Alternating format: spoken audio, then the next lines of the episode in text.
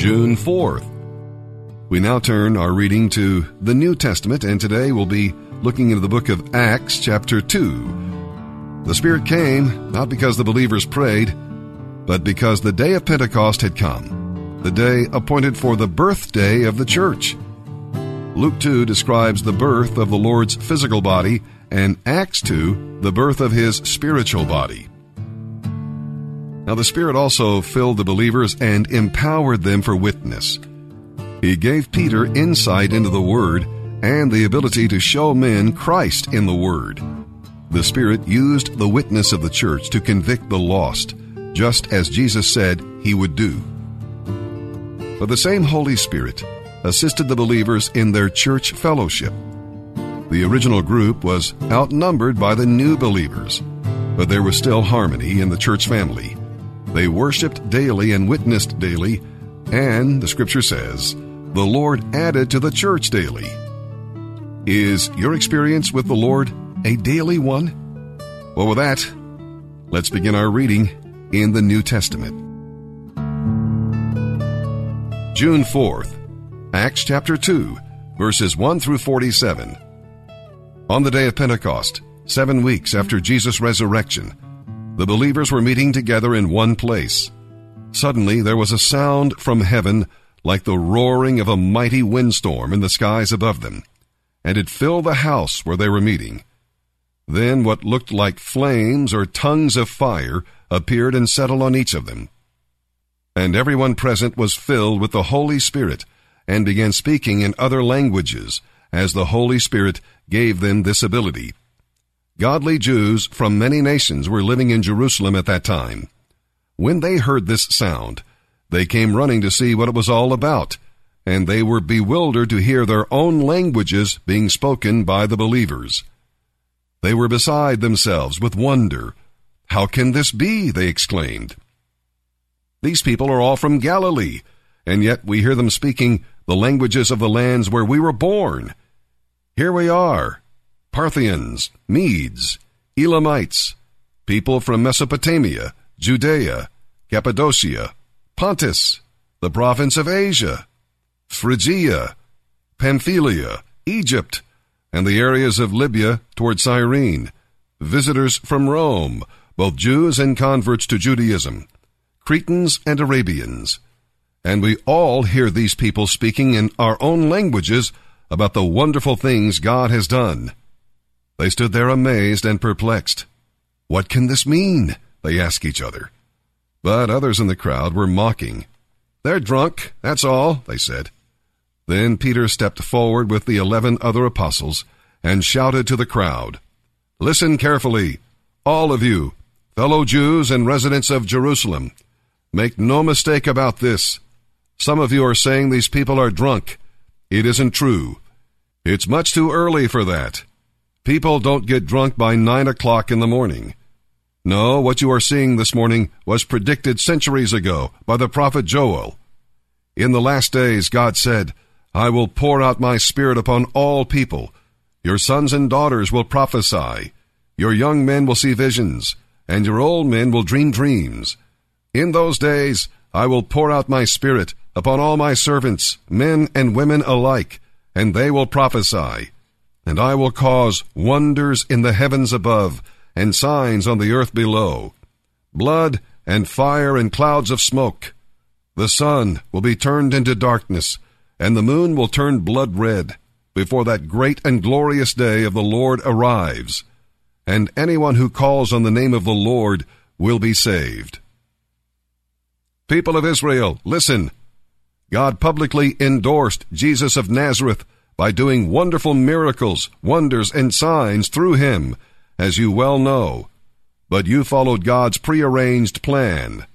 With the help of lawless Gentiles, you nailed him to the cross and murdered him. However, God released him from the horrors of death and raised him back to life again, for death could not keep him in its grip. King David said this about him I know the Lord is always with me. I will not be shaken, for he is right beside me. No wonder my heart is filled with joy, and my mouth shouts his praises. My body rests in hope, For you will not leave my soul among the dead, or allow your Holy One to rot in the grave. You have shown me the way of life, and you will give me wonderful joy in your presence. Dear brothers, think about this. David wasn't referring to himself when he spoke these words I've quoted, for he died and was buried, and his tomb is still here among us.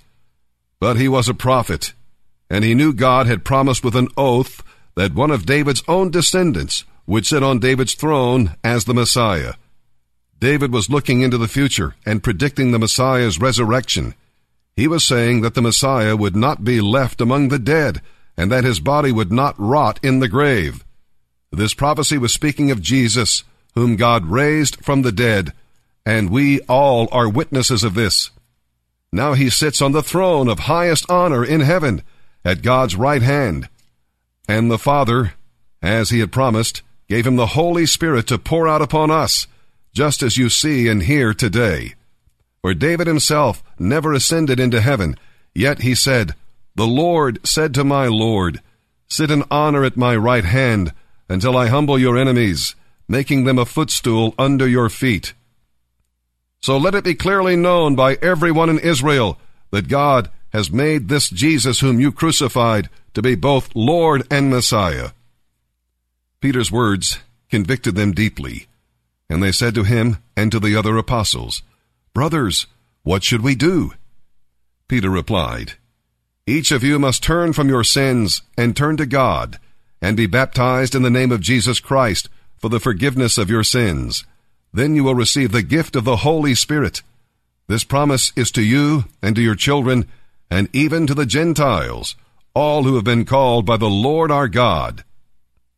Then Peter continued preaching for a long time, strongly urging all his listeners, Save yourselves from this generation that has gone astray. Those who believed what Peter said were baptized and added to the church, about 3,000 in all. They joined with the other believers and devoted themselves to the apostles' teaching and fellowship, sharing in the Lord's Supper and in prayer. A deep sense of awe came over them all, and the apostles performed many miraculous signs and wonders. And all the believers met together constantly and shared everything they had. They sold their possessions and shared the proceeds with those in need. They worshiped together at the temple each day, met in homes for the Lord's Supper, and shared their meals with great joy and generosity, all the while praising God and enjoying the goodwill of all the people. And each day, the Lord added to their group those who were being saved. I want to talk to you for a few moments today about silent sermons. You ever been stuck in a loop of lies? You don't admit it, but, but some of your relationships went off track. Not because of what was said in the relationship, but because of what was not said, what you started saying to yourself. It matters where you start with what you think about. And self is a very small sun for your life to orbit around. I don't think I'm gonna figure out a solution if I start with myself. I need a new loop.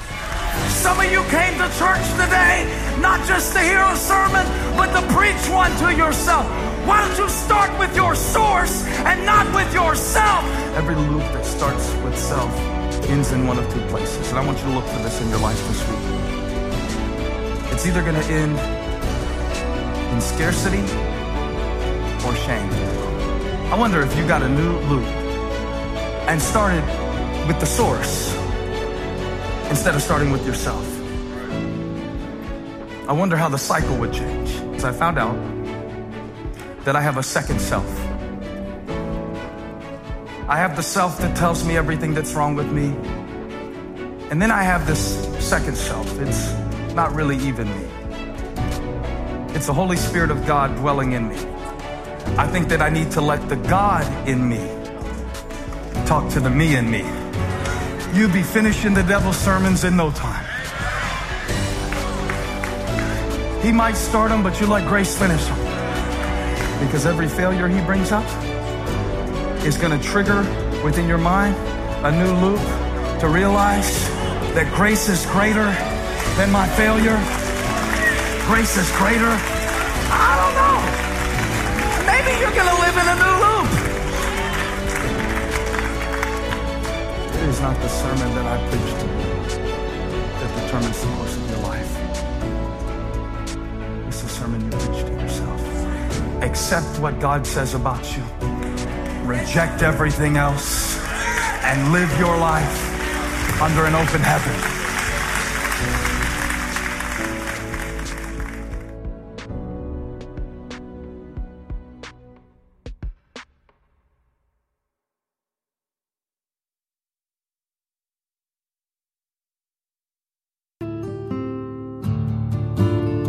Today we're reading Psalm 122, verses 1 through 9, where it says, Let us go. Well, do you really rejoice when you have opportunity to go to God's house and worship Him? We today can travel easily to a place of worship, but the ancient Jews had to walk a pretty long distance. Yet the pilgrim was happy to go to God's house. And it says, Let us praise. How the people loved Jerusalem. It was a holy place because the temple was there, an honored place because David's throne was there, and a happy place because the tribes were there to celebrate the greatness and goodness of God. And then we'll see where it says, Let us pray. Do you pray for the peace and prosperity of the people in your local house of God? Do you pray for God's people, Israel? See, there can be no peace in our world until the Prince of Peace rules his people and there is peace in Jerusalem. Psalm 122 verses 1 through 9. A song for the ascent to Jerusalem. A psalm of David. I was glad when they said to me, Let us go to the house of the Lord. And now we are standing here inside your gates, O Jerusalem. Jerusalem is a well built city, knit together as a single unit. All the people of Israel, the Lord's people, make their pilgrimage here. They come to give thanks to the name of the Lord, as the law requires. Here stand the thrones where judgment is given, the thrones of the dynasty of David. Pray for the peace of Jerusalem. May all who love this city prosper. O Jerusalem, may there be peace within your walls, and prosperity in your palaces. For the sake of my family and friends, I will say, Peace be with you. For the sake of the house of the Lord our God, I will seek what is best for you, O Jerusalem. Proverbs 16, verses 19 and 20. It is better to live humbly with the poor than to share plunder with the proud. Those who listen to instruction will prosper. Those who trust the Lord will be happy.